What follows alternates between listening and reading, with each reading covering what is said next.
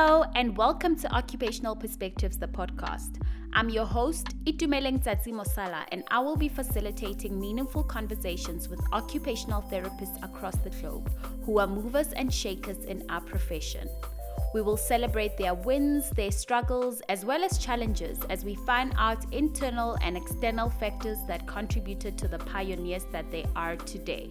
So, if the vibes are right, sit back, relax, and join me as I unpack their occupational perspective. Our next guest is Dr. Frank Kronenberg. He originates from the Netherlands and is a director and co founder of Shades of Black Works.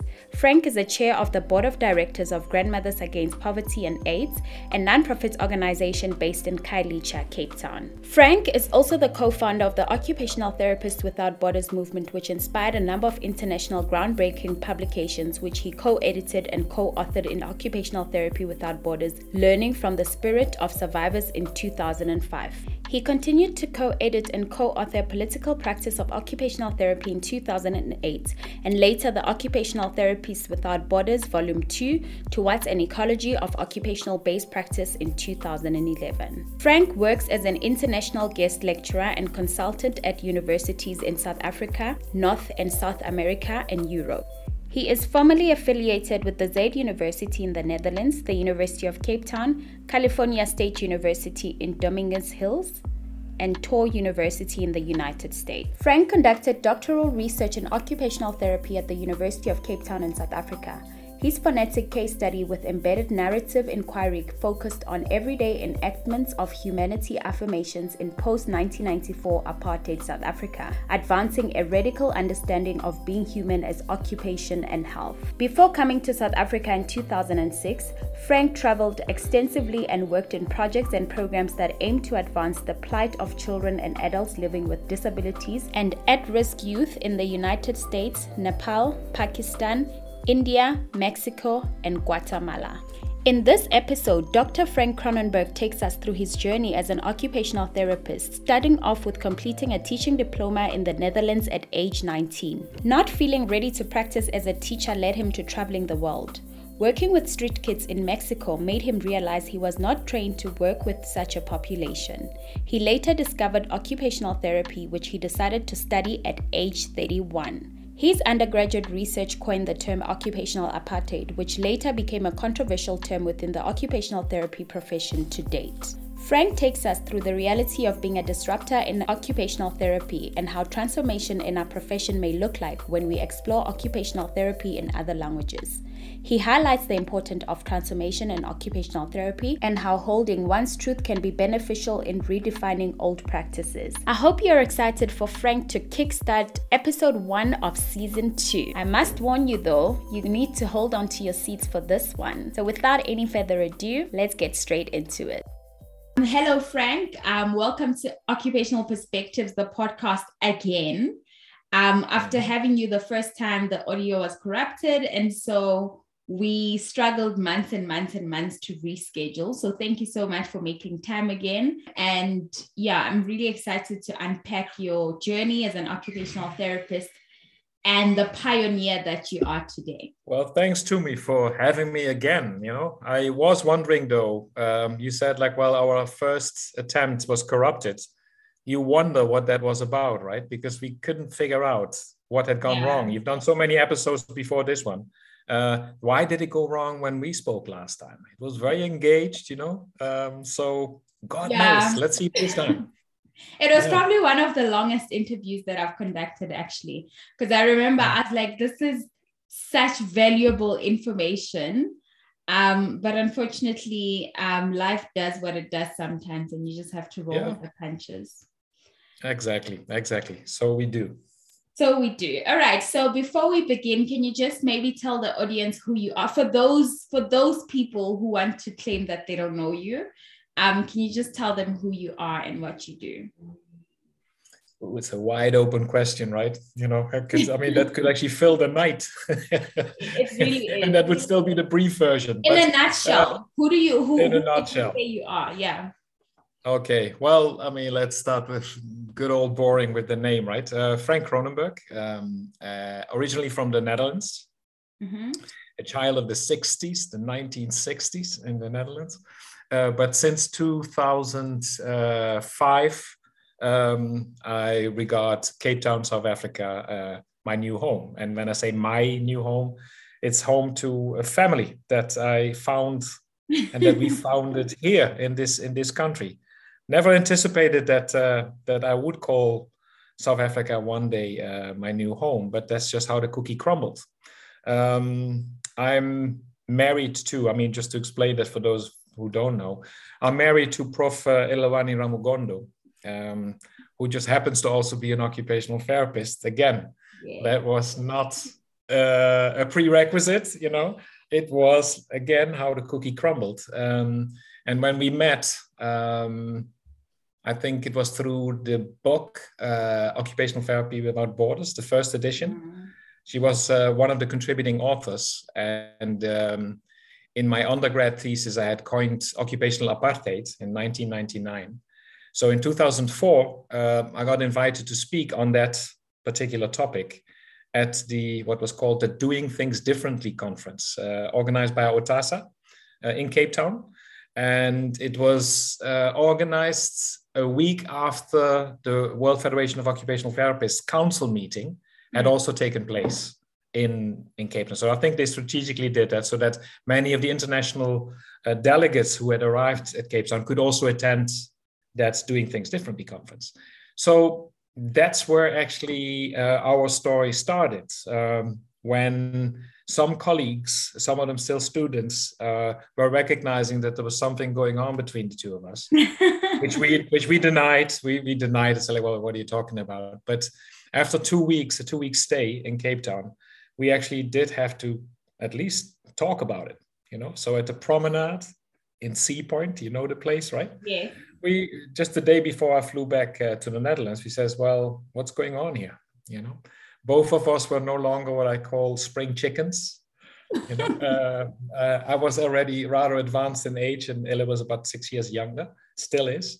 Um, and um, yeah, I think we we yeah we we just spelled it out and said that it seemed that whenever the two of us were together in, during those two weeks, that uh, we were bringing like the better parts or the best parts mm. out in each other and not being that young anymore and having had other relationships before i think we yeah i mean you know you're mature you know you know better what works for you and what doesn't mm. and one doesn't look for a perfect picture you know because they don't exist you know um, and we realized that not just as persons but also um, we saw something, a potential in occupational therapy that up to that point we felt was not connected with.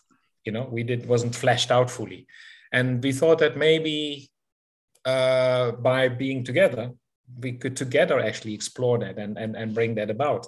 And I think that um, yeah, that has happened. Things went very fast. Um, when this was 2004 that conference and in 2005 um, i mean illa came to europe we, we presented a course, course together in eastern europe in romania um, and then and the book ot without borders the first edition was published and illa was present you know at the launch mm-hmm. and then i came to south africa pretty soon after that i met her family up in venda and um, i think then things went very very fast you know? really um, Wasn't that fast engaged for seven days, and uh, and then Lobola was negotiated seven days later. Serious?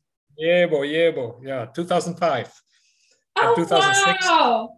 The, the formal wedding, civic marriage, and then the, the formal wedding. When they say, when you know, you know, it's true, ne? Yeah, yeah, no, definitely. I mean, I can't can't speak for anybody else, but uh, in our case, we uh, we knew that that was it. Oh wow. And and do you realize that every time you tell your story, I, I blush every single time. Well, I'm I'm actually very now interested in, you know, what brings you to this point. So maybe if you can take us through your childhood, your upbringing, you know, mm-hmm. where where where are you from? What were you like as a child growing up? And you know, if you can speak up a bit about your primary school, your high school. So just give us a background of sure. what contributed to what we are seeing today. Sure. So so the pre-South Africa years in a way, right? All the way back to the beginning. Yeah. So yeah. So 60s, uh, the south of the Netherlands, close to the German and Belgian border, in a little town. I mean, about 35,000 people uh, when I left. And I'm uh, the oldest child of four, um, two younger brothers and a sister I have, uh, in a baker family. Hmm. And and my both my mom and dad also came from bakers. Ah. And my, my dad, even three generations of baker family. So we are actually the first generation who stopped continuing the tradition. We actually broke the tradition. But but growing up in a in a bakery milieu um, where m- many of our customers happened to be people who were uh, institutionalized in, mental, in, in big mental health hospitals hmm. you know, and institutions. In our, our hometown, Venray, was known in the Netherlands to be a place that hosts many of those institutions. Hmm. So as a kid, I grew up with my brothers and sister uh, to drop off bread daily, you know, within those institutions. And in those institutions, I remember as a kid, there were like three types of populations, if I think back of it. It was those people who were institutionalized, so with mental health uh, issues. Then there were Catholic fathers and nuns who were looking after the everyday needs mm-hmm. of those people. And then you had the white coats.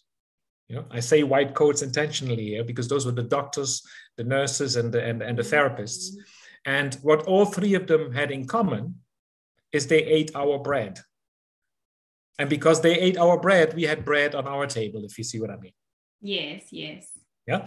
But so bread, metaphorically speaking as well, um, is almost like the great equalizer in a sense. You know, nobody can do without it. Nobody can do without food, right? You know, everybody has a right to eat. I mean, if you want to put it that way.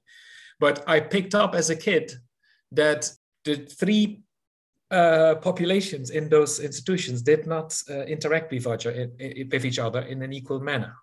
The mm-hmm. white coats treated the brothers and, and sisters, you know, the nuns and the fathers, mm-hmm. and the people with mental health issues as if they were lesser. Sure. You know, so or otherwise, like, well, they treated them as if they were superior. Mm-hmm. You know? I didn't have that language back then as a kid to, to, to kind of make sense of that, but there was a hunch that something ain't right here right? So so park that as we as the story continues. Yes. Beautiful childhood, fantastic childhood, really. You know, in a, in a town where it was possible to just hop on a bicycle and just go anywhere and and, and play and do your thing. You know, sports, music, uh, uh, good schools, um, a home where we were loved. You know, uh, pretty much like ideal circumstances. I would wish anybody to grow up in this world as we were allowed to grow up. But there were shadow sides, and those shadow sides linked to realizing that a person's life doesn't start, or the story of a person's life doesn't start with being born. Hmm. You know, my parents were part of the generation that survived the Second World War. Hmm. You know, we were the first generation that was born, you know, out of that generation, and their lives were rough and tough. You know, they've lost family members. My my mom lost her mom who was pregnant of twins uh, at the time, and her little brother. When there was a bombing um, happening, they all went into the cellars, you know, to just to to to to hide. Mm. And one bomb actually penetrated through a couple of floors of the house and landed right next to where my mom's mom was uh, was seated. And the pressure, the bomb didn't explode, but the pressure of the bomb landing instantly killed my mom's mom and the two twins, of course, that were uh, still in her, and and her little brother. And um, my dad, a similar experience, even though they didn't know each other at that point yet, but he didn't live too far away from that place. Um, grenades were thrown into the bakery there, and he was still helping a customer, you know, and he didn't make it into the cellar in time. And they had they thought that he had, had died in that situation. So he ended up in a morgue in a, in a hospital. And um, uh, a cleaner picked up that there was a body moving and uh, actually sent the doctors in to go to go check says which body was it? Well this one here. And they found out actually that that person was still alive. And that happened to be my dad's dad. So they they yeah he was never dead but he they they they fixed him up so to speak and um, and he lived uh, for another 15 years or so. So and they literally had to rebuild the villages uh, the towns and the houses and the bakeries that they that they lived in, you know, from scratch. So a very tough life. And and the, the motivation for how they raised us as four kids always was driven by those traumas of the second world war. They wanted to create a world and build a world together in which hopefully we and future generations would not have to go through the horrors that they went through. Yeah. so what today is is known in um, um, in the literature as intergenerational trauma mm you know i think back then ptsd didn't exist as a, as a diagnostic uh, term right? But i think that generation of our parents actually was traumatized to the bone yeah. But uh, nobody actually paid attention to them. They pretty much had to just not talk. I mean that was one golden rule. You don't talk about this stuff. And if you are troubled by something just work it off. Just work hard. I think that was the these were the only tools that they had available. And i think that in how we were raised and particularly when there's situations of tension like conflict mm. my parents i think struggled uh, with navigating and negotiating conflicts you know because this not talking about it and just work hard um, was almost like the only toolbox that they had available mm. so i think that with all the love and everything that we've received from them there's certain things that we've had to figure out for ourselves outside that how we were raised you know mm-hmm. you have to go out in the world almost like and figure these things out for yourself so um, when i was 16 super young still but um, i finished high school at 16 and then you have to decide what you're going to go and study and i was i was still a kid you know and um, and sports was most important to, to, me. So my parents decided for me what to study. They says wherever you go you have kids that that like to be around you you know. Wherever you go kids run after you. So teacher become a teacher. So you kind of go like okay you know you sign up you go for the for teacher training college which was three years at that time. And with 19 i graduated. And when um, on the day of the um, of the ceremony you know and you get your diploma right? You sign it you get your diploma. And in the evening um, i looked at the diploma after a party and laughed out loud. And my parents picked up on it and says why are you laughing? I said i mean that's a diploma you're looking at. It says, yeah, I said, tell me, is this true now that this piece of paper here now uh, uh, uh, is proof that Dutch society trusts me to go and prepare little human beings for that big world out there? And they kind of went like, yeah, you know, go get a job and uh, start working. I says, no, I said, this is ridiculous. You know, I said, I'm, I'm only 19 years young. Mm. I'm not ready to go and, I mean, that big world out there, there's so much that I still want to learn about. I'm I'm not ready. I'm not I'm not ready to be a teacher yet. And then I asked myself the question: How many teachers' names up to 19 can I still remember? And I came up with three names. And I thought, like, well, why those three and not anybody else? Mm. And it was because those three had one thing in common, and that is before they started to teach, they had traveled and all worked abroad for a couple of years. Mm. And I remember, I don't even remember what subjects they taught, but I do remember how they taught. It was always through storytelling. Hmm. They always, like any issue, any subject, they just told a story about something that they had witnessed, something that they had experienced. So I said, that's my cue. I'm happy to become a teacher, you know, but I'm not ready. And now going back to those white coats, you know, uh, and during those childhood years, also it was a Catholic South, right? Catholic town. Yeah. We had missionaries that would come and visit our school every year and show slides of projects that they were doing in the global south mm. south america africa asia and it was always either health related or education or community developments always something in those areas and i think that planted a seed in my head that not everybody in the world looks like us talks like us eats the kind of food that we eat and, you know, over the years, there was this pattern that it seems to be that people who do not look, talk, and eat like us need our help. Sure. Because those missionaries went there to kind of do this development stuff, right? And I asked myself the question I want to find out what is the story or what are the stories behind that um, realization as a child. Mm. And I says, if I have answers to that question, I think from having gone out in the world to, to check that out, I said, then I'm probably ready to be a teacher. Mm. And that got out of hand. That took 10 years. wow.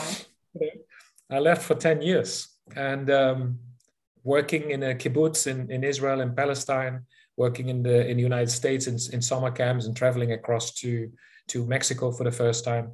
Then coming home, and then everybody thought like, okay, you've lost your wild hair now. You know, you've yeah. been out there a bit. Now get started and start start a job and start a family. He says, no, no, this was just a warm up. I needed to know that I could be away from home. Started. yep, and um, so uh, ultimately the Trans Siberia Express, that train, you know, still Soviet Union times to China, Mongolia, China, and I worked for about a year in uh, all kinds of development projects in Nepal, Pakistan, and India. Mm. We're talking 1988 now in that in, in that period, and uh, coming back from that, um, I went to go and work in inner cities, schools for special education in Utrecht and in Amsterdam for a bit, but very quickly I somehow like I was too restless by what I had been exposed to and what I had learned so I left the country again, went to New York to work for an organization called New York Service for the Handicapped. And they were running summer camps and respite programs on the New Jersey shore. And I've been working there for about five to six years, you know, off and on. And on the side, you know, and during free time, I worked in uh, New York, Manhattan based um, youth programs, um, kids in crisis situations. Um, and that's when the idea was born to go and work with street so-called street kids mm. in uh, Mexico. You know, took a Greyhound bus down to the Mexican border, Mexican border, Grey, Mexican Greyhound bus down to Mexico City, 1992. And then uh, in the yellow pages, look for organizations that work with street kids and worked there for a year as a volunteer because I had saved up money in New York to kind of do this work. And after that year, without going into detail of everything that I experienced there, I said like I need to go back to school. You know, my my formal education didn't equip me well enough to go and work with this um, population with very complex uh, uh, needs. And so I said, I got to go back to school. But then the question comes, but what do you want to study? Because I was mm. literally interested in freaking everything social sciences, uh, medical uh, sciences, journalism, the arts, languages. Um, so whenever push came to shove, I could make up my mind. You know, if I go for let's say neurology, then the social aspects are left out. If I go for university study, it's not going to be practical. So I kept going around in circles, and I was living in New York at that time. And that's when a dear friend of mine, who happened to be an occupational therapist, told me, "You know what? You should study." I said, "Well, if I would know, I wouldn't be confused." You know, she says, "No," she said, "occupational therapy." And my translated it into Dutch, which would mean like, yeah, keeping people occupied, mm. know, keeping people busy. That's my my translation of it. And she said something very important. She says, yeah, yeah, yeah, yeah, yeah. She said, I know, you know, but you know what? The name of the profession, just forget it for a second, because we always get in trouble when we say what who we are, what we do, mm. and then we mm. try to explain it, and people get look all confused. She says, just park the name like you can park a car Mm. And since you're in the States already, go to the Jane Addams Museum in Chicago and read up and, and, and learn about the origins of the profession in the United States. And that's what I did. And that's where I learned that story that you're probably also familiar with an architect and a nurse and a social worker and a psychiatrist, you know, all working with European immigrants that were coming over to the US looking for a better life. And um, at some point, I imagined they sat around the table, they had their cup of tea, and uh, then they realized that none of them were specifically prepared to work with these complex social issues. Mm. And they agreed that maybe a new field should come about, which didn't have a name yet. And the premise, the foundational principle for that field, they agreed on. They said, well, what we're looking at, what we face every day here is very, very complex. So, whatever this new field is going to be named, it is for people who are not afraid of engaging with complexity. Mm. And that particular interpretation of those origins made it clear to me why this friend of mine says you should study occupational therapy. Because I realized that given that I'm interested in everything, but I don't want to choose one thing, occupational therapy, what became OT, is maybe the only profession that allows a person to never, ever have to make up their mind what to study. Yeah. Yeah. You know, which is not to be confused with knowing about everything, but it is a, an appreciation of complexity requiring multiple perspectives, multiple angles from where one can look at a situation. So I may, through training or life experience, may look at an issue from a couple of angles. So, and others who we work with may have their angles. And when you get stuck, most often it is because certain angles of looking into, into the situation are not represented around the table. It just means looking for those positions so mm-hmm. that we have more puzzle pieces that we can kind of start pacing together to get a get the picture, you know, as to what is it going on here and what might be necessary. Mm-hmm. So that's um, that's how I ended up um, studying OT later in life as a so-called mature student, you know, at 31 and coming out with 35. Oh wow, and and that's actually amazing that you entered the profession quite late, but the yeah. impact that you've made in the profession is actually quite profound, which actually makes me wonder if the age factor had anything to do with it because at the time you had so much experience and you've been exposed to different populations and you sort of had an idea of what the needs were out there that you hmm. came in you hit the nail on the head and you just, you know, created a reputation around your name, really. Within um, the- yeah. So you mentioned age, right? Whether age had something to do with it. Yes, because a lot of us come into the profession not really knowing what it's about, trying to yeah. figure it out. And then by the time you sort of get it, it's already later on in your career, you know? Yeah. Whereas with you, you sort of traveled the world, you had that exposure, you kind of knew what the different needs were, you knew how to sort of approach this profession. So I'm saying I wonder if age had anything to do with with that um yeah, with yeah. you just yeah. making a name. Obviously not um not not my biological age, not in that sense, right? But it's what's the before entering the study, what my life had already um, been about you know? So i think it is true that i entered with clarity about what i was looking for what ot was to be and who i was going to work with. Yes. But being that i went back to the netherlands to study it and it was an undergrad program because there were there were no masters yet in europe at that time um, very quickly found out actually that nobody's going to teach you how to work with so-called street kids hmm. and definitely not in another country so actually there I got into well, I don't want to call it an existential crisis, but a professional crisis definitely. That after three years of very interesting education, but very strongly clinical and institution based, you know, although my entry into and I and everybody knew that, you know, this one is coming here to learn how to become an OT to go back to Mexico and work with so-called street kids right? So, but nobody spoke about it. So until the fourth year, when we in the Netherlands, you have to do your undergrad thesis. Mm. So that was actually the last opportunity for me to connect the dots between why I had entered, you know, and also the philosophy of occupational therapy that, you know, doing stuff that is meaningful and that and purposeful. Mm. Meaning and purpose for me in studying OT, becoming an OT, was directly linked to working with a particular population. Sure. But given that that narrative was never acknowledged nor supported, Mm. I had to just pretty much like come up with myself. And and interestingly, um, my research proposal, my thesis proposal, was originally rejected because first of all, one of the my, my educators back then at the program said like, well, OTs don't work with street kids. You're in the wrong program. You should be on social work or social psychology or something like that. He says no. That's not. That's definitely not a reason to reject a, a thesis. And I said I want to do it in English rather than in Dutch mm. because the literature that I have to tap into will be in Spanish and in Portuguese and in English. You know, so if if I have to translate everything only so that a supervisor or an examiner can read it in Dutch, I said that's just too much work. So that became an obstacle. Um, but ultimately, there was one teacher uh, there who said like, well, I don't agree with my colleagues the, about the reasons why we should reject this proposal. Mm. But we have to acknowledge that there's nobody here who can actually supervise content wise what it is that you're looking for. But he says, I will be available to do the process of doing research and making sure that you follow all the steps. but you will need to find your content supervision elsewhere in the world. And internet had just come to our school at that time.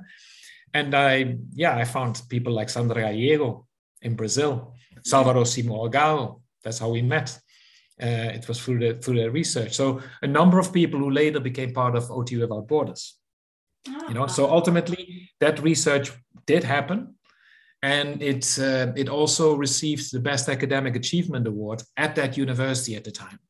Um, and a lot of media attention and 5,000 guilders, uh, like a serious funds, um, because there was recognition that OT was presented in a way that was very different from how people what people were used to mm. you know and it says oh this is an opportunity for us to kind of show that ot is so much more than adapted uh, forks and knives and and and wheelchairs right yeah so so and in that thesis but also occupational apartheid was coined as a term mm. you know? Hmm.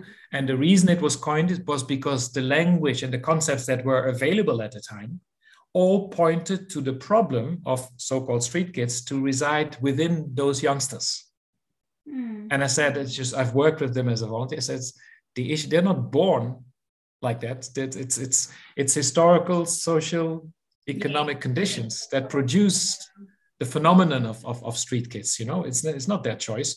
So it's actually systemic ills that give birth to this social uh, problem. So if we're trying to fix it by making the youth the problem, we're, we're going about it the wrong way. It's almost like blaming the victims, you know? Yeah. So, so um, Anne Wilcock at that time in the same, same year presented reflections on doing, being, and becoming mm. at the Montreal 1998 World Congress uh, keynote. You know? Mm. And somebody had recorded it on a cassette. I don't know if you still know what a cassette is. You know, yes, yes. Are you still okay? So and brought that from Montreal, and I transcribed it. It's the first thing I ever transcribed in my life.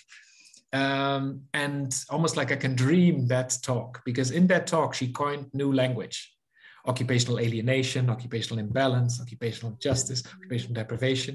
So those new terms came about. And I thought, like, hey, is it so? It you, you don't have to be stuck with the terms that exist. You can actually come up with new language. Yeah. So if Anne Wilcock can do it, then I guess anybody else can too. So occupational apartheid was encouraged by, in a way, by Wilcock to say like, okay, this is what I want to name it. Apartheid, why? Well, it's it's because it's political, mm. but it's also people pay attention. You know, mm. I was thinking back then, right, as a young young person still then, but um, people pay attention to it you know and and the phenomenon of street kids is not on our radar within occupational therapy. So maybe by associating this language with that particular group people start paying attention and we start to generate knowledge and practices with populations such as such as this one. And um, little could i have known back then that that term actually became critical in bringing about OT without borders and meeting Elelwani. Okay, so Frank, I'm interested in what you mentioned earlier. You said that when you were growing up, you saw that a lot of the missionaries were helping people from the global south, um, but those people did not look like you. And you were wondering what is it about the global south um, that that you know I don't want to say seeks attention from the global north and west. Um, yeah, so fine. So you went on this quest to sort of find out what is it about the global south. What would you say are the two maybe key things that you found out? Um, two key things. Um, well, before before making it two things, um, maybe I can just think out loud and uh, of, of, about those yeah 10 it was um a period of 10 years, 11 years. Um, remember the question, what the question was that added to, you know, that prompted me to leave, you know, was first of all, like, well, in order to become a good teacher, mm-hmm. I need to know about the world, not just from what I've been reading in books or was made to read in books, but also from what I would have witnessed firsthand or experienced firsthand, right? That's why I remember those three teachers' names and then add to that to give it actually also a little bit more depth you know or in ot terms meaning and purpose Mm. I asked the question, what is the story, or rather the stories, which I anticipated, not just, there wouldn't be a single story, but mm. stories behind the perception that I had as a kid that those who do not look, talk, and eat the way we do in the Netherlands mm. need our help. Mm. Given that all the projects that these projects were about were always about, yeah, support. Yeah. You know, like having people there um, help them to get their lives on track, you know, mm. whatever, right? And so I didn't say that that was necessary, but this was just my perception. Hmm. That it seems to be, you know. So having gone out there and witnessed and experienced and participated firsthand in some of those projects as well, um, I've learned about firsthand about like how perversely unequal sure. our world is uh, constituted. Mm. You know, and constituted in terms of again looking through through an OT lens, you know, through a, an occupational lens, it is like well, men decide you know, or shape the world as unequal. Mm. You know, so those perverse inequalities are man-made. That's what I witnessed. And what I learned is that man-made, man here is not a neutral term. Man is people that look like me, to put it in black and white terms. You know, so Europeans, Western Europeans. Sure. Besides besides witnessing and, and, and speaking with people and, and um, I've also been doing a lot of reading, obviously. So you start to get a deeper appreciation for history mm. and histories. You know, the history that we were taught and that I was to teach as a school teacher to kids in the Netherlands. For example, about the relationship, the historical relationship between South Africa and the Netherlands. Mm. I mean, I was teaching it as like, well, these were our golden years. We were like number one in the world. This little country in the, in, in, in Europe, we were on top of the world. We were like a, a superpower. You know, mm-hmm. economically, the Dutch East India Company. You know the story, right? Jan van Riebeeck. All of that was like celebratory contents in our history. Sure. But then you come here and say like, well, hang on. that's that's a very one-sided story. But there's what what what are the other stories behind it and that of course that's the story then where uh, colonialism and slavery and racism you know the origins of it they go back almost as long some 500 years arguably where western europeans particularly elite western europeans i must say as well um, went out not to just go and, and discover but also conquer other parts of the world. Mm. which parts in particular? All those countries in the global south. So those and, and those missionaries played a big part in actually establishing the unequal conditions you know? When they encountered let's say the so-called indians right? When columbus landed on the island of hispaniola in 1492 you know he had jesuit catholic jesuit priests accompany him and they bumped into people there which they had not expected and because they thought they had arrived in india through a shortcut they called the indigenous populations there Indians until today. Mm-hmm. That's where the name comes from. But another question they had to ask is, oh, look at that, you know, look at this, there's people there. And then they asked, Columbus apparently asked the question, are they human too? And then the Jesuit priest corrected him. He says, no, that's the wrong question. We must ask the question, do they have a soul? And that then turned into the so-called 60 year debate. So after 1492 up to what is that, uh, uh, 1785, I think, the queen, not the queen, the king of Spain, of um, uh, yeah, of Castilla, was tired of that debate of to say like, well, do indigenous people have a soul or not? So he asked two Jesuit priests, Bartolomé de las Casas and Gené de Sepúlveda, to kind of battle it out, to debate it out in front of him. And Bartolomé de las Casas won. Gené de Sepulveda said they don't have a soul. They're like animals, and we can we can use them as slaves. We can do anything to them. And Bartolomé de las Casas says no, they are human, but they do have a soul, but they worship the wrong God, so they have to become Christians.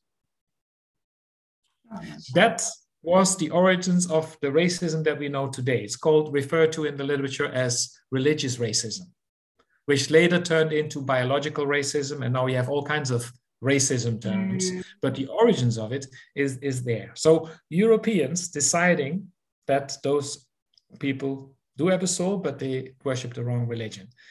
What did they do next? They came to Africa because what, what did the people in, in the Americas want? They started plantations, sugar, cotton, you know, you, you name it. So they went to West Africa and a three centuries long Atlantic captive trade was sustained by various European countries, right? Where millions of black bodies from the African continent were kidnapped, basically, mm-hmm. And taken over to the other side. They didn't ask the question in Africa, do they have a soul? Because the intent was that they needed labor. So they just went for the shortcut and says, no, they don't have a soul, so that we can turn them into property. We can do with them whatever we want. So, so if you think of Black Lives Matter in 2013, and then in 2020 exploding globally, mm. there's a history behind it that goes back at least 500 years, and it originates in Western Africa and Western Europe. So going back to the times when I grew up and learned about missionaries who go and do all these development projects in the global south, you start thinking like, ah, okay, I'm, I get it now. You know, yeah. that, that inequality or that development, underdevelopment, developing, developed uh, um, paradigm is one that comes from Western Europe and that basically is perpetuated until the present day. It's mm-hmm. all more subtle today than back then but um, um, so if you say like well what are the two things that you learned is that um, there's that we have to acknowledge that we our crimes our collective crimes because we've committed crimes and uh, with impunity you know? So the fact that western europe is so much more developed and rich in the eyes of many um, has something to do with the with the history behind it a history of not just uh, um, uh, discoveries, but also conquests and colonization. Mm. And, and pretty much like stripping uh, many countries and continents in the global south from their riches uh, until the present day. You know? So the whole idea of people being superior there because they are smarter, no, they've just they've just committed uh, uh, crimes that actually for which we have no language to to to to, to wow. capture it you just you just made my mind go it literally just exploded i know with the term occupational apartheid that not not everyone was welcoming of of this term that oh. you coined can True. you maybe um yeah tell us about it you you've already alluded to how it came about but how did it settle with the population, the, the occupational therapy population? Well, um, yeah, you know, you know the origins of, of the term. So, so my intention, the reason why I coined it, um, I explained that already. Um, I did not have South Africa as a country and the history of apartheid in South Africa uh, mm. foremost in my mind. I just only knew that the term apartheid is explicitly political, which is something that I wished to, to communicate and I would also know that people pay attention. You know, this was my. I mean, I was still a student, right? Don't forget, I was older, but in the profession, I was still a student. Yeah. Um, so in South Africa, um, colleagues who had invited me to go and speak on this term at that same conference, also one on one, communicated to me that um, they would never, ever use these two terms in their mouth with students because they said, although they said, uh, we know that this was not your intent, but you must know that for me, what you have done is to bring that which I love the most and which my life has largely defined my life, and that is occupation. And you married that to probably what is the ugliest part of my, you know, of the history of the country that I'm that I'm from, apartheid you know? I in 1994 we put a like a full stop behind it you know? Like that's the past. We now must look to the future. So and you bring this like smack back in and then also in a profession that i love and it's just i just i just can't do it. That's what was communicated to me. Other another colleague um, south african colleague not directly to me but indicated to somebody else and says well um, i don't have so much a problem with the term but i have a problem with the fact that i coined it a white Dutch male. You oh, know? Oh, wow. Uh, Verwoerd, uh, Strijdom, Malan, the architects of apartheid, you know, they have Dutch ancestry, right? Mm. So, I mean, for Dutch people to have come up with the original term and the horrors that are associated with it, and now within occupational therapy, we've got another white Dutch male who introduces it and says, well, so let's say if if you or Elelwani or or somebody else uh, would have coined it, then they would have had less of a problem with it. But in this case, I shouldn't have been the one. Yeah, and I when I look back now, um, back then I, I probably would have protested, mm. but now I, I say that you've, you've got a point. Yeah, it, it's it's similar to white OTs in South Africa or anywhere else in the world um, have to think very hard before they can comfortably and legitimately say that they want to uh, generate decolonial occupational therapy. Mm. You know, doesn't mean I, and I wouldn't be like a purist and say like, well, a white person can never think decolonially, you know, or should never even be part of of, of bringing a decolonial praxis about. I, I'm I wouldn't I wouldn't join that camp. Some people may be that strong about it. I don't I don't agree with that. You know, it would be the same as saying that being anti-racist, you know, or to fight racism is only the job of people who experience racism. Hmm.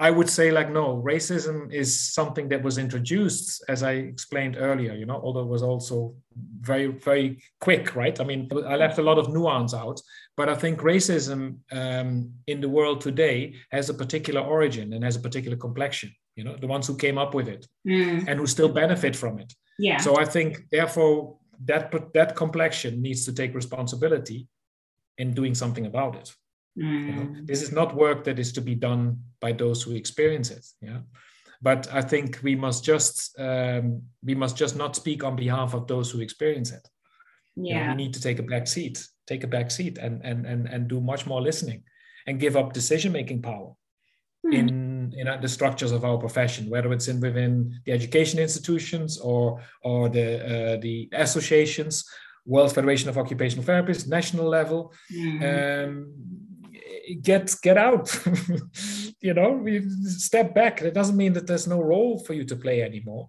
but um, i think just having uh, the optics of diversity in the room and around the table that's not a guarantee for leveling Oh my um, gosh. The, the, playing field. You know, it's it's like at work um, when we have these transformation committees, and you know mm. who's often recruited on those transformation. Um, yeah. People who who don't need to be transformed, right? And the ones who right. actually need the transformation are nowhere to be found. Yeah. So yeah, I do agree with you. Um, yeah, unfortunately, we still have a quite a long way to go, unfortunately. Um, but yeah, but it's you know this this this long way to go. Um, if life is to continue, that's a long way to go too, right? Mm. So so I, I I struggle with with thinking in because it's a very Western way of thinking of time. It's a very Western conception of time when we frame it in like, well, we still have a long way to go. Um, it, it also it also can take take hope out of the picture as well like oh yes. you know like it's something yes. in the future. Something that will happen but, in the future. Oh my god yeah. That's like time is linear right? That's a west that's a western conception. And mm-hmm. um, it may serve in certain discourses or for certain uh, uh, areas of, of life and living.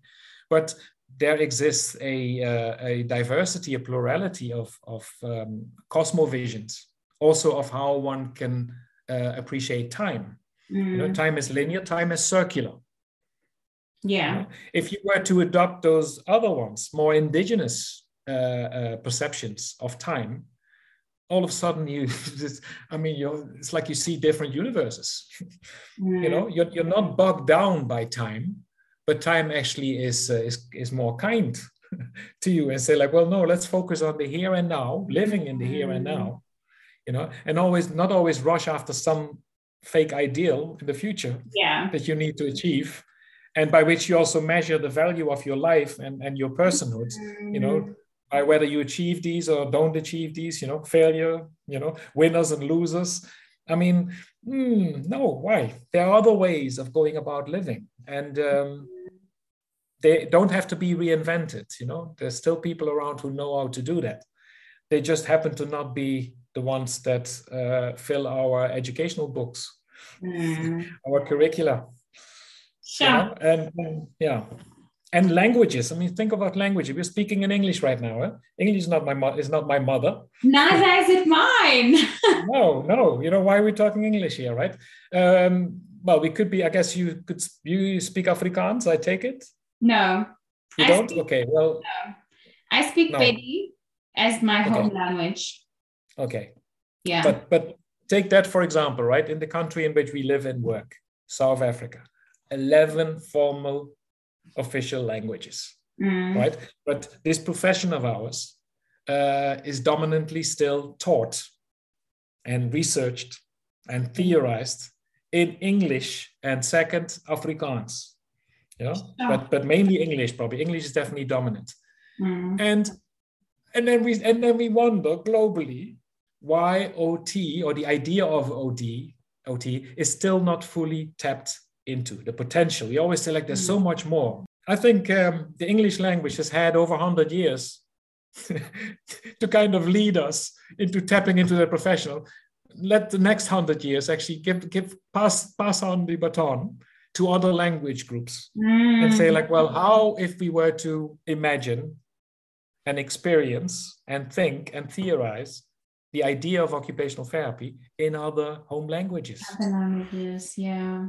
Yeah, I think that I think so that is definitely the future. That's the future. There's so much to be unpacked in other oh, languages. Yeah. So so much yeah. to be unpacked. Yeah. I mean, sure. Anyway, um, I, I know we can carry on forever. Let me ask you, Frank, has it ever bothered you that occupational therapy was seen as like a feminine profession? or, or is it something that you maybe experience or maybe that I've experienced only in South Africa or is it different in the global north or west? So WFOT in 2020 um, um, project or report uh, which was conducted amongst the at that time I think 89 countries and now they're a little bit over 100 countries and whatever data that were made available to the WFOT to process I think they came up with that we are rapidly approaching 600,000 registered occupational therapists worldwide. Mm. 600,000. But so so distributed between a little over 100 countries, yeah. Uh, but four countries really take the bulk of those 600,000. Then is the US, obviously, right? Mm. Second is Japan. Third is Germany. And fourth is the UK and then all the other countries kind of like take up um, uh, the, what is left and 89% is the average of like female of those 600000 89% is females 11% is males hmm. and what i've seen is it fluctuates fluctuates in some countries where in some countries it's only 5% males and 95% uh, females you know so it fluctuates a little bit. But but yes the bulk the majority the large majority continues to be female you know? And now we're only they only researched two the binaries right? Males yeah. and females. So they didn't consider saying like well any ots out there that actually identify differently. Mm. Right or self-identify differently those categories were not considered that may change in the future it may not. Uh, some countries actually probably would not allow for that, and and other countries, um, God knows. You know, we'll we'll we'll see what happens there. But the question that you asked is like whether I was uh, troubled by that. Yeah. Were you ever like? Um, did it ever bother you that this is a predominantly feminine career? Um, no, I don't. I don't. I don't think. Um, I don't think bothered. Uh, but um, if you take, for example, OT Without Borders, right, the books that mm-hmm. that were generated, it probably is not a coincidence that it was a couple of boys, a couple of guys who came together and actually uh, started this and sustained this. Mm. You know? Not that the contributors, the contributors, obviously the majority is female, but the initiative was taken by by male OTs, and um, I think it probably would be better for the profession to also be more, let's say, genders diverse. Mm. Um, because there's just a, a, a better mix uh, of energy in the room, and also in classes, if you just have, yeah, if you have that that diversity present as well. Yeah. Because I think particularly in terms of like, well, the political realm, you know, the going out, so the, the, the debating and the discussing and then being out there. Um, mm. um, there's a tendency to regard critiquing things or being critical as taking that personal mm. rather than critiquing and being critical actually to just strengthen our resolve our discourse yeah. resolve you know? So so if we want to go out there we're very quick to within amongst ourselves to say like well yeah transformation through occupation you know and social transformation through occupation. And we, we come together we, we are very comfortable to use this big language amongst ourselves. Yeah. But if that language uh, were to be used um, with with peers who are well trained in social discourse, social sciences, we don't stand a chance. You yeah, know, they, they would they would probably laugh at us and, and not take us very serious because I think we need to beef up our um, our capacity to yeah st- stand our ground out there. You know, and it takes work yeah it yeah. takes work so I, I do think i'm not i'm not being essential i'm not trying to be essentialist here saying that males bring this and females can't obviously that's that's too simplistic mm. but i think a bit of a balance a better balance than what we currently have i think would benefit the would be beneficial our growth yeah and yeah. our presence in the world yeah all right. Um, I'm going to ask you this one last question, but then I'm going to go into my favorite part of the podcast, which is the quick fire questions where you have to answer as quickly as you can. But the last right. question I have for you is Is there any negative experience um, that you've sort of had in your career or any low light or any um, disappointment that you've had in your career, but at the same time has also shaped your career? I'm glad this is not one of the five questions where you have to say this. Um, well, it's not. Um, this is not a term that I've um, given myself, but colleagues in different parts of the world who've, yeah, who, who know me for a while and who I've worked with, um, have characterized me as a bit of a disruptor. Mm. You know, they said you're you're a, you're you're a disruptor, and um, and I said, and I would ask, I said, well, I said, why why why you say that? So well, because we know you to, I mean, first first of all, to speak your mind, you speak your mind. We know what you're thinking, we know what you feel, which later actually landed me an African name, isiXhosa name, that yeah. was given to me, Nyaniso mm. Which means the one who speaks his mind from the heart, right? Also based on three years of working with a particular group of people who then gave me that name because they says over those three years we have consistently experienced you as such and therefore we felt we need to give you this name right so there's a consistency this was people locally in south africa and those other colleagues are from south america from north america from europe and they also said like well yeah dis- disruptor you know like being honest mm. and, and disrupting. And so this question that you ask right now is like, well, a negative or a difficult experience, and then also appreciating that experience for its shaping.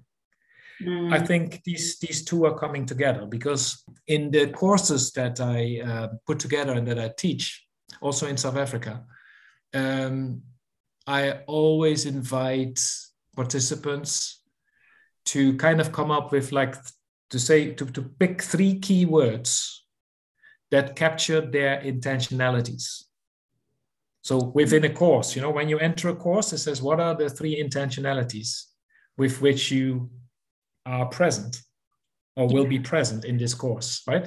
Because when you have just like with i went to go and study at age 31 paying for the whole study myself mm. occupational therapy because my intention was clear Mm. I ultimately wanted to go and work with a population such as street kids, right, and yeah. gangs. So that was back then. Uh, after finishing the PhD in 2018, and and actually the post PhD thinking about the PhD, almost like rediscovering it all anew. I for a couple of years now I've been using three terms to actually capture my intentionalities with occupational therapy. Mm. And probably beyond my my personhood you know being in the world it's three terms interrelated of course and i think they speak to your question and that is everything that i do you know is driven is guided by disrupting Mm. regenerating and Mhm. theorizing those disruptions and regenerations Sure. right so disrupting means actually yeah almost there's like a, some rebelling happening in there right it's pretty much like challenging Yeah. the status quo the rules you know the way things are supposed to be Yeah. right and of course you're not gonna uh, some people may welcome it but most don't Yeah. definitely the, not the ones in charge of institutions so the experiences that you can then expect is that uh, yeah you're gonna they're gonna come after you they're gonna mm-hmm. try to to to to to undo or to disqualify or to you know you have to be prepared for that but the thing is that these disruptions it is about breaking rules that should be broken That's You know? the thing. yeah, That it should be broken. thing. Not disruption. It's not being a rebel for rebel's sake. It's being a rebel with a cause. You know. So generating or regenerating after you've disrupted something. So what are you going to put in place now that it is disrupted? Do you have a proposal? Do you have an alternative? You must think about that first. And the theorizing then, I mean, that's where the academic angle then comes in. You say like, well, what is theorizing? Right? Theorizing. The product of theorizing is theories. And what are theories? Theories are tools that allow us to name, describe, and explain phenomena, Mm. Right? So theorizing disruptions is how do you go about naming and describing and explaining that disrupting that you're doing, which is occupational, Mm. and then what you're going to put in place, generating or regenerating, how are you going to name, describe, and explain those regenerations? You know, so all of this then comes together and actually allows it to shape education and writing and research, you know, and lobbying for policy changes. You know, all of this comes together then Mm. so so so there is no i mean we said earlier you arrived at a conclusion and we both agreed he says oh this country still has such a long way to go you know south africa if we were to ask the question how is south africa as a whole as a country close to 60 million people how are we doing together if you were to ask that question you know the response to that question very likely is that we 28 years after apartheid was abolished in 1994 our country continues to be stuck Mm. in what can be what can be regarded a vicious cycle of violence multiple levels division multiple levels and woundedness. And a vicious cycle means that the woundedness feeds the violence the violence feeds the division. We're stuck in there we don't know how to get out of it and if you historicize that diagnosis you say like well where does this come from how did we get here then we're talking about the long view of history, some 400 years, right? Mm. You know, and what is the what is the dominant pattern? I'm theorizing now. What's the dominant pattern there that, that can be seen there? It is dehumanization dynamics, Mm. yeah? where a particular group of people treated and the other groups of people that together then make up this country as inferior until the present day. So, and if you say dehumanization is then one side of a continuum, the opposite would be humanization. So, if we want to do something about that condition that I just described, humanizing and healing potentially could shape thinking about positioning and preparing occupational therapists to be part of doing that work. I wouldn't want to be anywhere else in the world. I wouldn't want to be anywhere else in the world because that work that I mean, if you talk about meaning and purpose, Mm. to contribute to bringing that work or that process about. I can't think of anything uh, more worthwhile. Sure. Purpose, meaning. At a country level, at a people level, you know, I'm not Mhm. talking about an individual, my own individual purpose and me. Yes, of course, there is that dimension, but I think we've been we've been trained in OT to think so individualistically that uh, we actually forget that well can that be applied to collectives as well and, and then the, Mm. the obvious answer is like well of course just because it's institutionally not yet uh, established it doesn't mean that it couldn't or shouldn't go there. Well, we're running out of time again. But before we do, let me ask you a quick fire question so that we can wrap up. So, the first question I have for you are you ready? Yeah, go ahead. You answer as, as quickly as you can. All right. So, the first question I have for you who is your favorite person in the world? uh, uh, Prof, Prof. Ramugondo. that's that's probably an obvious one, ne?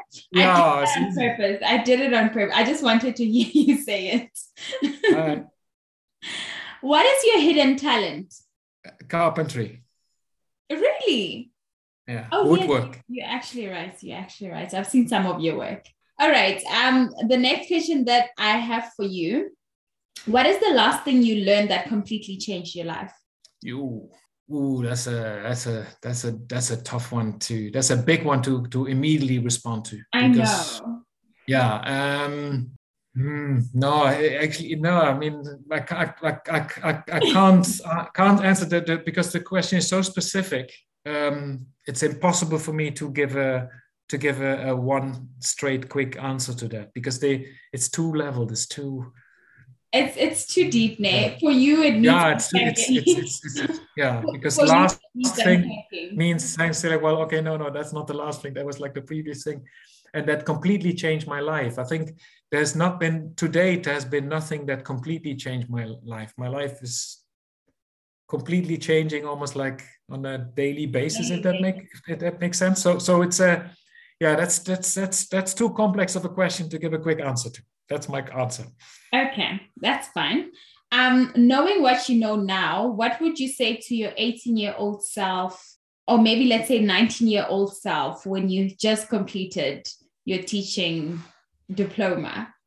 That if you have the opportunity to uh, leave temporarily, minimally, your familiar surroundings and expose yourself to um, yeah to worlds and to peoples uh, who are very different from you um, how you perceive yourself um, go for it do it oh wow okay the second last question what do you want to be remembered by being frank being frank I got that. I got it. And the last question um, what is your occupational perspective? How, how do you view occupation? How do I view occupation? I have m- many different uh, ways of approaching answering that question, and that's intentional uh, because depending on who asked the question, and what may be the intent of the person asking that question, I give different answers. For example, I could have asked answered this question early on when I made that that link with growing up in a bakery milieu, mm-hmm. right? Baker families, you know. Um, if I look back and say like, well, what did bread mean for me? How do I appreciate what what is it? What is it about bread that I appreciate beyond the fact that you eat it and it sustains you, right? It mm-hmm. nourishes you is that at some point I, I responded to the question of like, well, what is occupation to me? Is that, well, it's the other daily bread that we cannot do without. Frank, thank you so much for your time and for sharing your wisdom. I think you've blown my mind away so many times in the interview. And I'm not shocked. I mean, the first conversation was just as enriching, but it was not even the same. And that's what no, it wasn't. about it. Wasn't. it wasn't even the same. So thank you so, so much for your time. You're welcome. And I hope that this time the recording will have uh, stuck to your I system. I hope so too. I, I really hope so too. Thank you for joining us on today's episode of Occupational Perspectives. I hope our guest Jenny has inspired you to work on becoming the occupational therapist of your dreams. From me, both the ordinary and extraordinary are a result of occupation. So keep doing what you do. If you like what you heard, please share it with your friends and engage with us on Instagram. Until next time, bye bye.